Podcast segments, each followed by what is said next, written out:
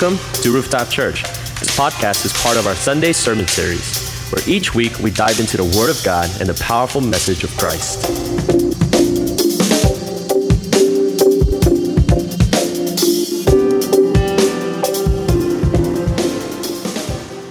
I recently read this article uh, that just shattered my view of Pixar. Pixar, this article said, uses the same storyline in all of their films. And when I read that, I'm like, no way. Not a chance. The multi billion dollar company does not use the same plot line for every single one of their movies. But the guy goes on to say in the article that the plot line's the same. Within the first 10 minutes of the story, you're introduced to the characters, and there's a loss that happens. Something, someone gets lost, someone gets uh, misplaced, a loss happens, and the story drops. And the rest of the movie is a redemption story of being restored, or being found again, or being renewed. And I thought, it sounds nice, but no way does this company just cut and paste every movie and just change the characters. But then he gave examples. Finding Nemo.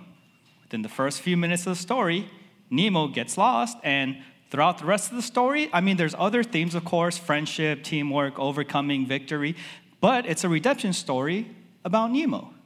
Finding Dory, same storyline. You know, Dory with the cute little eyes in the beginning loses her parents, and redemption story. And then he goes on to say other movies like Up, Carl, and his wife Ellie. Beautiful love story within the first five minutes, and then she passes away, and the rest of the movie is about his redemption story about becoming a man. Monsters Inc. Boo gets lost in the monster world, and the rest of the story is about her finding her way back home.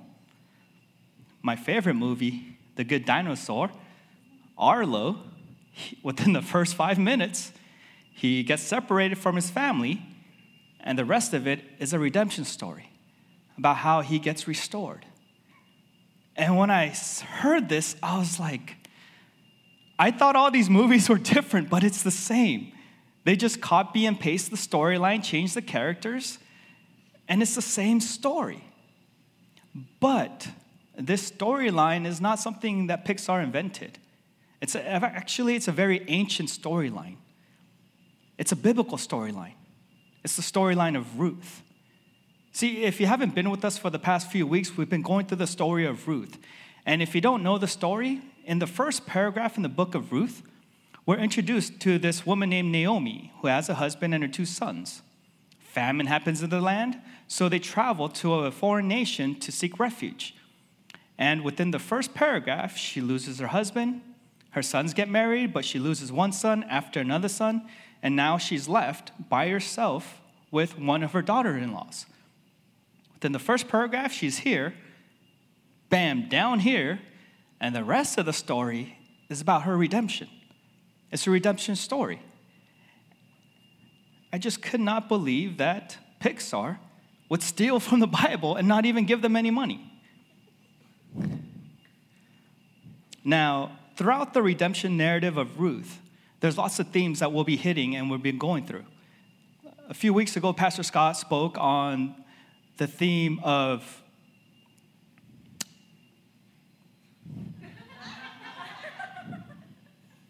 You know, sometimes as a pastor, we pause for effect and suspense and laughter and drama. A few weeks ago, Pastor Scott spoke on the issue of reputation. I was about to say relationship, I was so close. Reputation. And so, and today I get the joy of sharing about the sovereignty of God. Now, I have a quick definition here. The sovereignty of God is this it's that God is free and able to do all that He wills, that He reigns over all creation, and that His will is the final cause of all things. Sovereignty of God essentially means that what God wills will happen. And nothing in all of creation is outside of his will, and nothing in creation can stop his will from coming to pass. The sovereignty of God simply means that every atom, every person, every molecule, everything in all of creation is not exempt from the will of God. It's that God is in control of all things at all times and all places. That's what it means to be sovereign.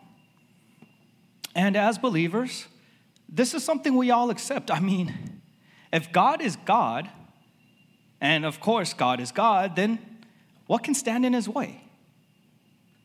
If God really is God, who can stop him from accomplishing what he wants? Who can stand in his way to thwart his plans if God is God? Yet, what does it mean for us?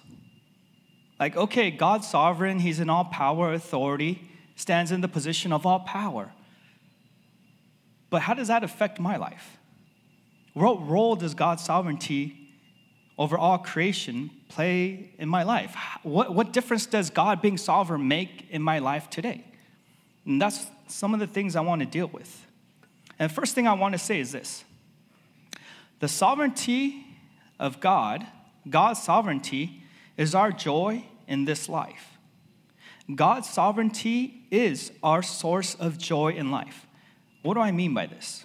Ruth chapter 2, verse 3. Um, when Naomi and Ruth go back to Bethlehem, they're just standing around, not much to do. They don't have anything, right? They just got back from the foreign land. And so Ruth asks her mother in law, Hey, can I go out and forage for some food? And Naomi says, Yeah, sure, go ahead. And this is what happens in Ruth chapter 2, verse 3. So she set out and went and gleaned in the field after the reapers. And she happened to come to the part of the field that belonged to Boaz, who was of the clan of Elimelech. Now, let's pause here for a second. Just imagine this is Ruth we're talking about here, foreigner in a foreign land. And, and are you telling me that she just, you know, happens to like, oh, there's a field over here. I'm just going to go here, start gleaning. And that field just so happens to be the field of the one person that's going to redeem her later on in life? What are the chances of that happening? Are, are, you telling me that it's just by coincidence that she happened to, you know, make a left turn down Ball, make a right turn on Lincoln, and ended up here? No way. This is the divine plan of God. This is the sovereignty of God. This is Proverbs 19:6 in action.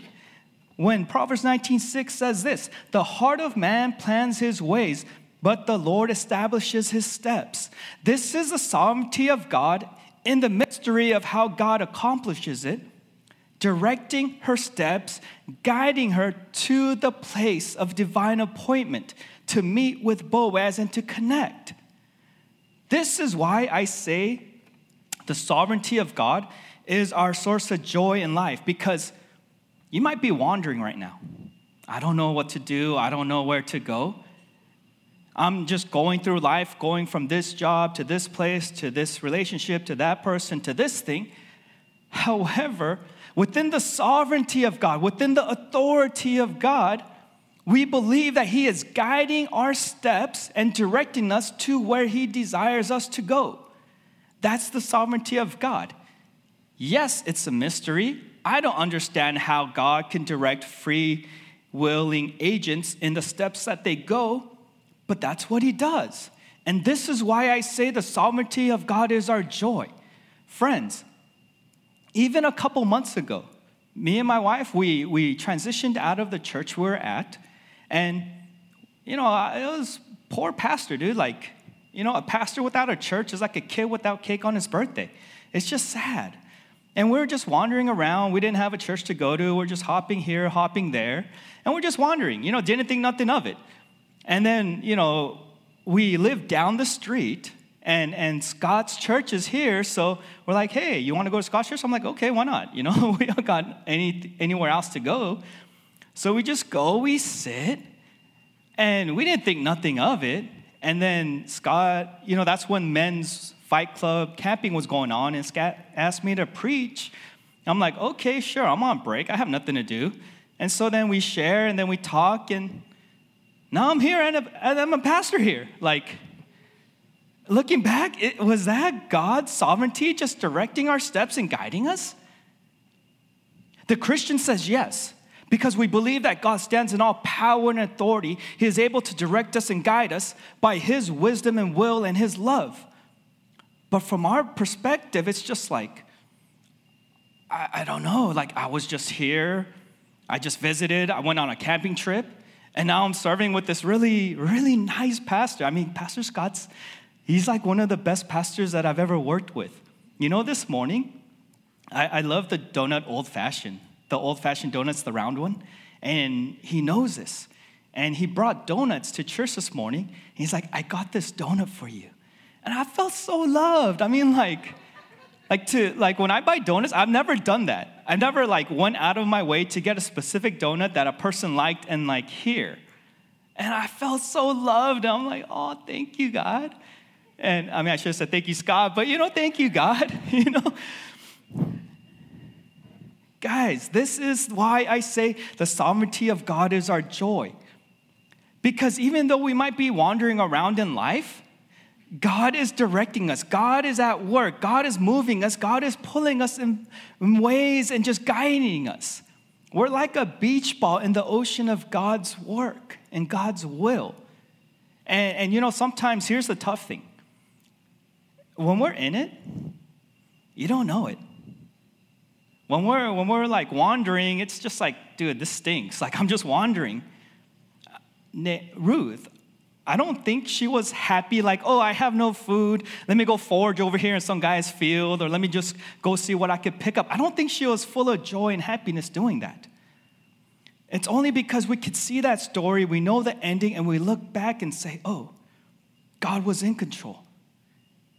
And that's why we can say God's sovereignty is our joy because we could say when He's in control there, even in our life, He is in control because His sovereignty does not change.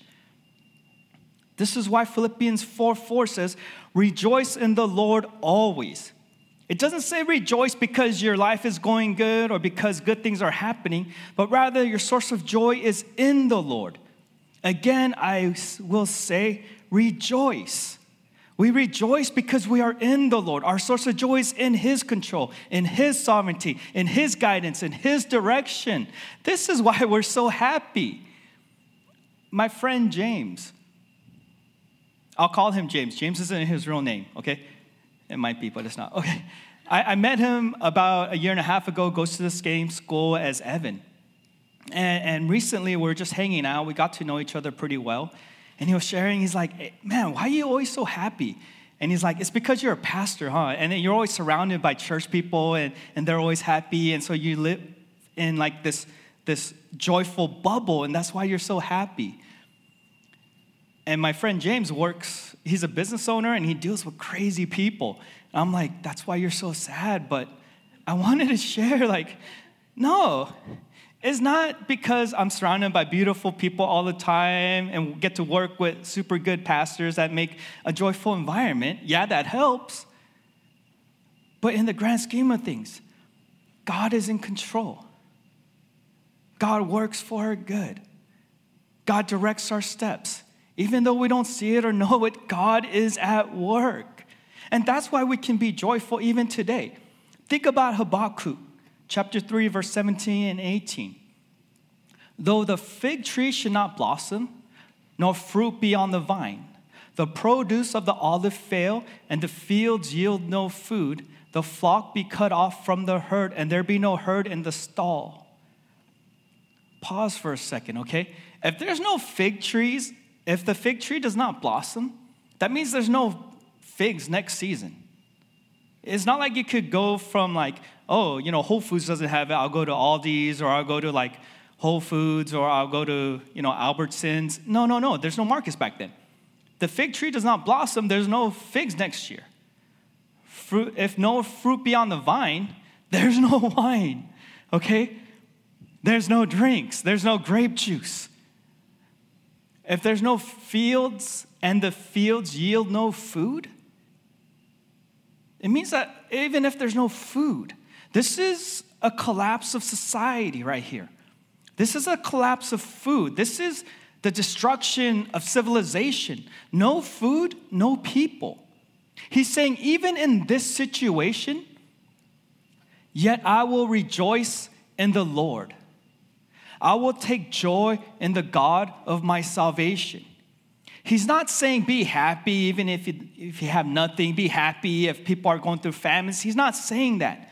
What he's getting at is this our situation in life, and I don't diminish anyone's difficulty.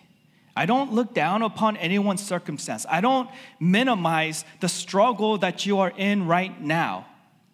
I don't do that. And I'm not saying that.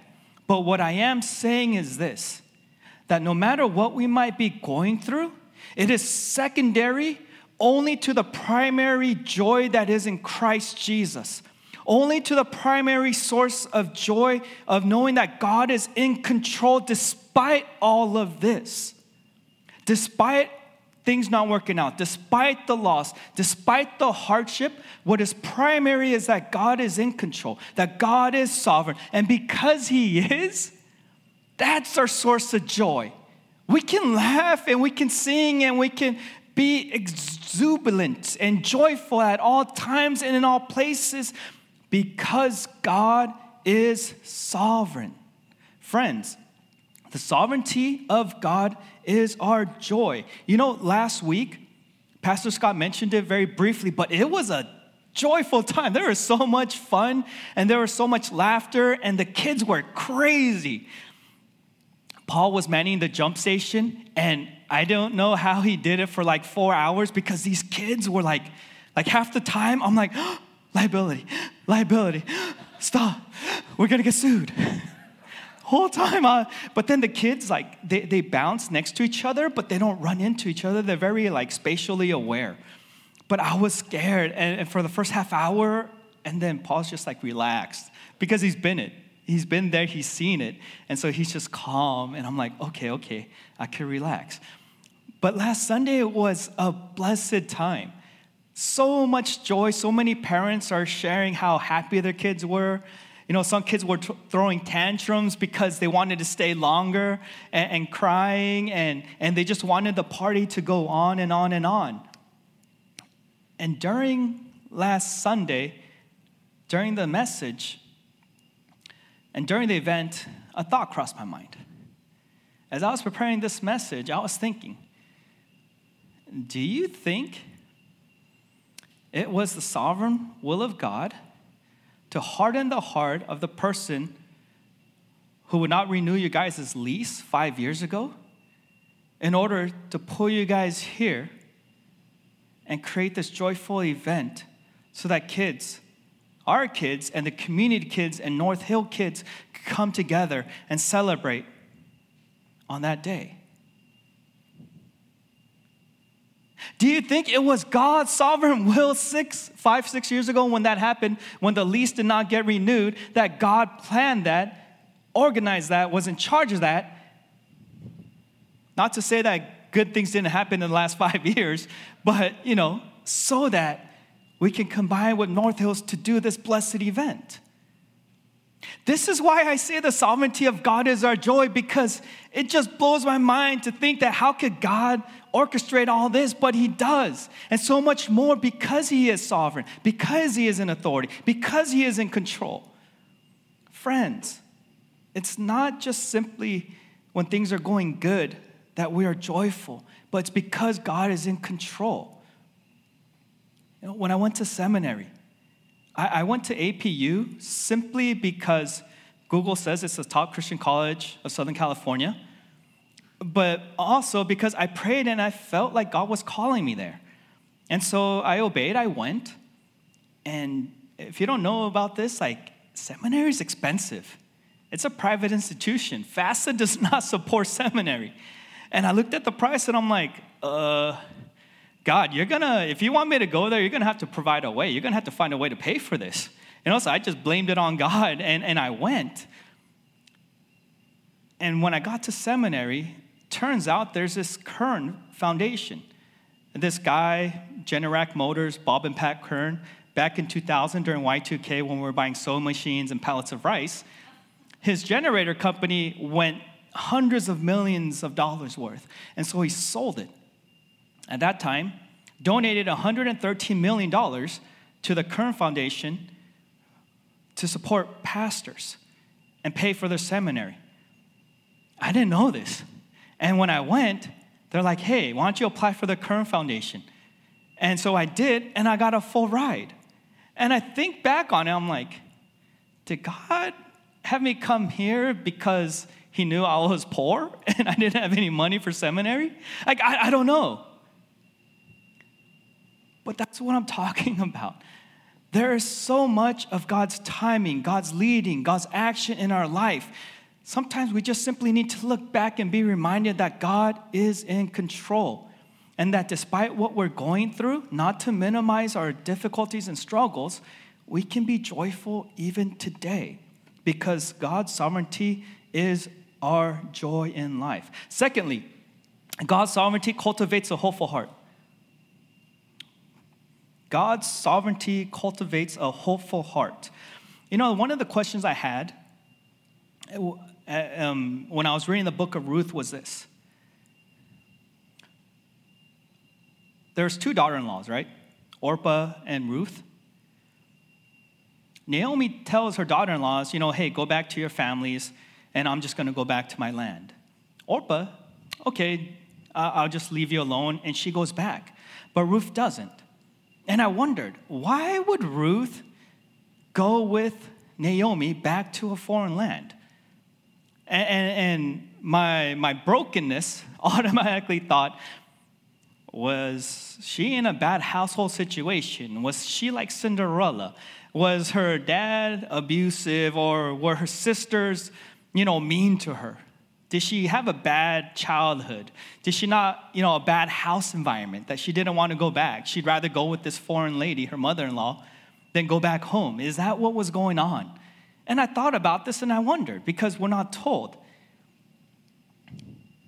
Now, in chapter 2, here's something very interesting.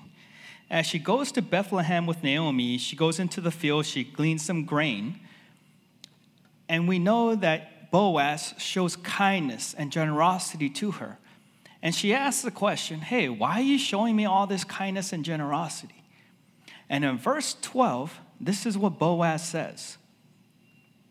He says, The Lord repay you for what you have done. Not me, Boaz, but the Lord. The Lord repay you for what you have done and a full reward be given you by the Lord. The God of Israel, under whose wings you have come to take refuge. The God of Israel, under whose wings you have come to take refuge. Ruth didn't leave her land, her father's house, her nation because she was in a bad situation. She didn't leave it because she felt sorry for Naomi. Rather, she made a conscious choice. She made a decision. On the one hand, she could place her hope in her dad, her family, her relatives, her social network, her, her community, her friends. Or, on the other hand, she could place her hope in God. She could place her trust in God. She could place her life in the hands of God, who, if we genuinely believe that God is sovereign, is able to take care of us, is able to provide for us, is able to nurture us, is able to deliver us, and is able to save us. See, Ruth isn't just leaving behind her family because she doesn't like them or it's a bad situation. Rather, she's placing her hope and trust in God. See, because the sovereignty of God, Him standing in all power and authority, cultivates a hopeful heart in us. Because God can do all things, we're hopeful. Because God stands in all power, we're hopeful. Because God is in authority, we're hopeful, despite what our situation might look like. I was reminded of a farming village before modern irrigation. And this farming village back then, there was a drought for months on end, there was no water. And it was almost time where the crops were about to die. So the pastor of the community gathers and says, Hey, let's pray. Let's pray tonight and pray for rain. And of course, as you've probably know this story, all the people show up, but nobody brings an umbrella. They believe God is in power, they believe God can do all things, they, they do it, but nobody prepares for it. No, nobody really expects God to do it. Friends, prayer. Prayer. I believe that prayer, our prayer life, is the genuine test of God's sovereignty, whether we believe it or not. Think about it. If we genuinely believe that God is sovereign, then should we not pray? If we believe that He is able and can do all things, then should we not pray? Should we not cry out for our needs, cry out for what we seek? Do you think that God can't heal you of your brokenness? Do you think God cannot separate you from the sin that you've been committing habitually?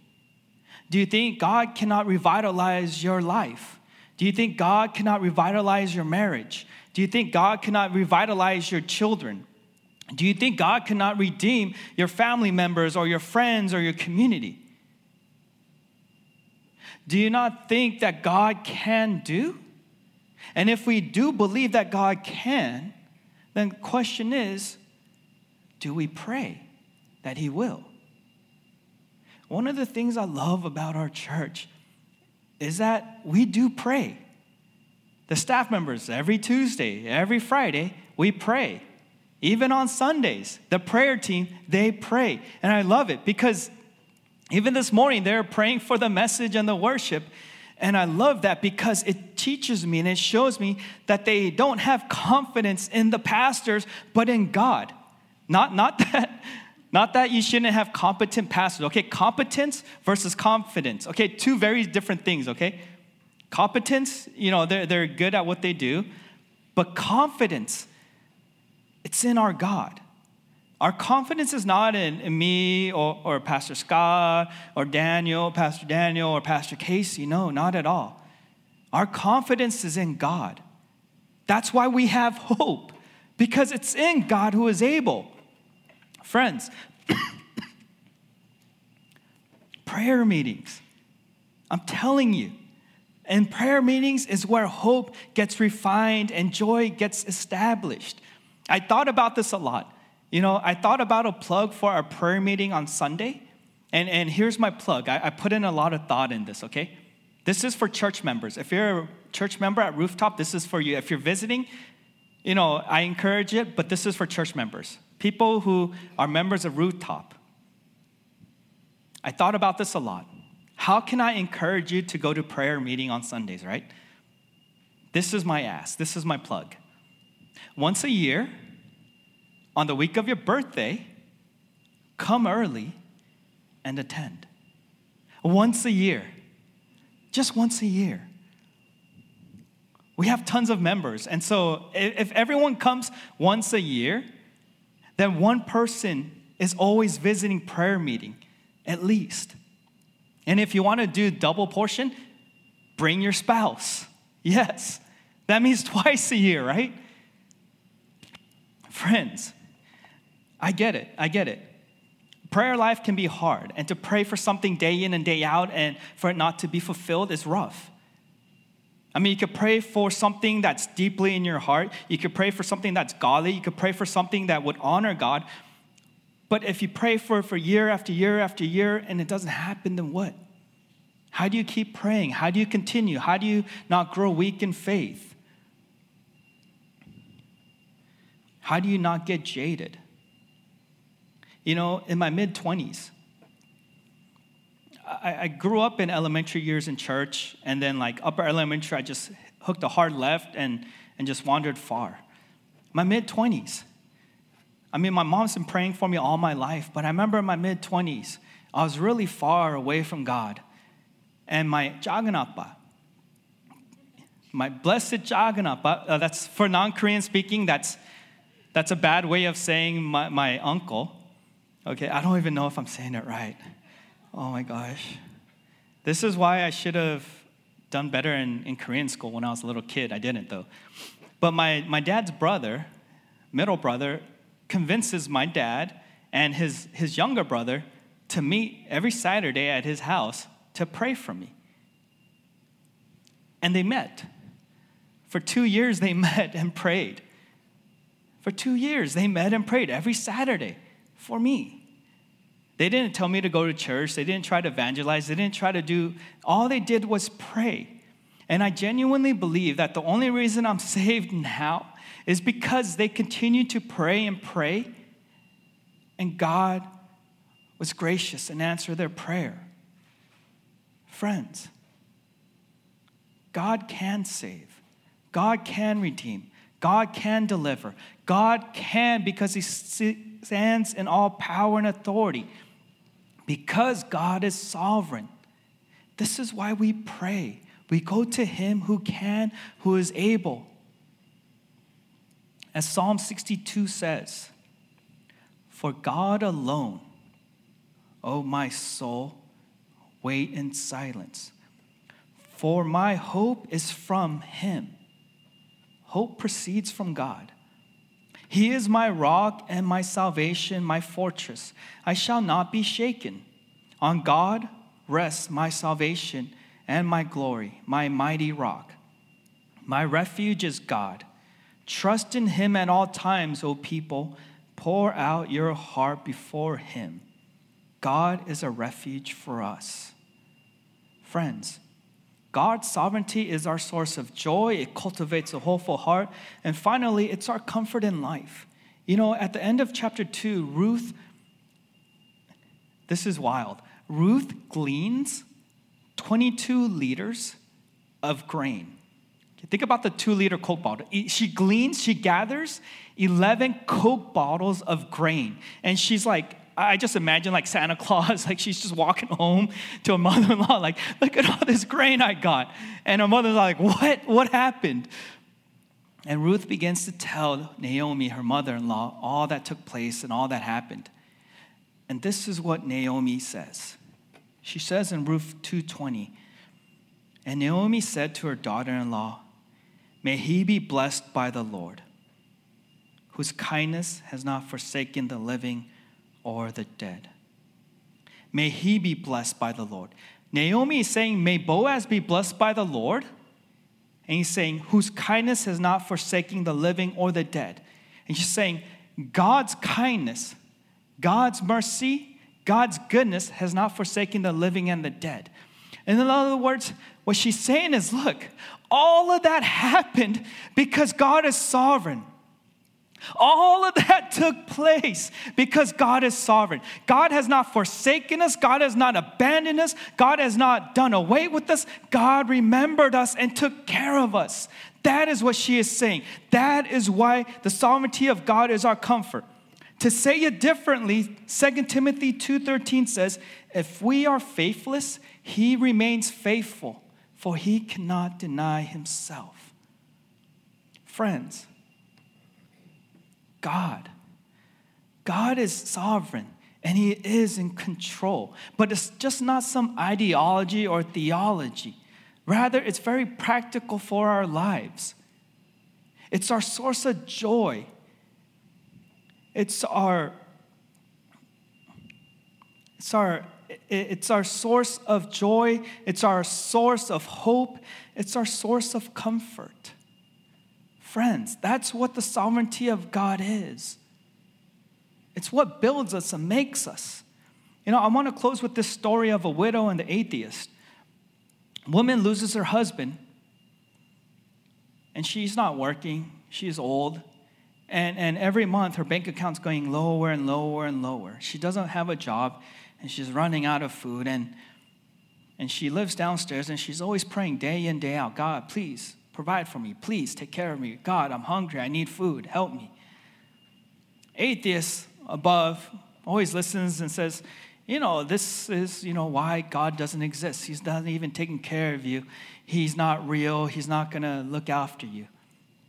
Day in, day out, this widow is praying, God, help me. God, I need your help. I need your support.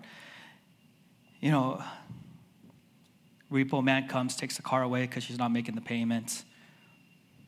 You know, uh, the people that come take the furniture away because she's not making the payments. Day in, day out, she's praying, God, help me. I'm hungry. God, help me. I need you. One day, the atheist decides, let me play a trick on this woman. So he goes out, buys all this food, puts it on her doorstep, knocks on the door, jumps in the bushes. Widow opens the door and she sees all the food. She's like, oh, praise God. God is gracious. God is good. God has delivered me. God has provided for me. So she's singing songs and praising God. And the atheist jumps out of the bush, like, ha, your God doesn't live. He doesn't exist. He doesn't care about you. It's like, she's like, no, no, no, praise God. God bought me all this food. God brought this food. God took care of me. And the atheist is like, no, he didn't. He didn't do it. I did it. I did it just to play a trick on you, he says. And the woman says, Praise God. God's so good. God took care of me. God delivered me. God saved me. And the atheist was like, No, don't you get it, you dummy? I bought it. I put it there just to make a joke out of you. And then she says, God did it. God did it. And she made the devil pay for it. And he made the devil pay for it. Oh my gosh, I missed the punchline. Friends, sometimes in life, the bad things, the good things, I, I don't know why they happen in the sovereignty of God. I don't know why bad things happen to good people. I don't know why good things happen to bad people. Uh, but what I do know is that God is sovereign and He stands in all power and authority. And though sometimes it might be a mystery for us, we do know that God is in control, continually moving and working, even if we don't see it, even in our wanderings.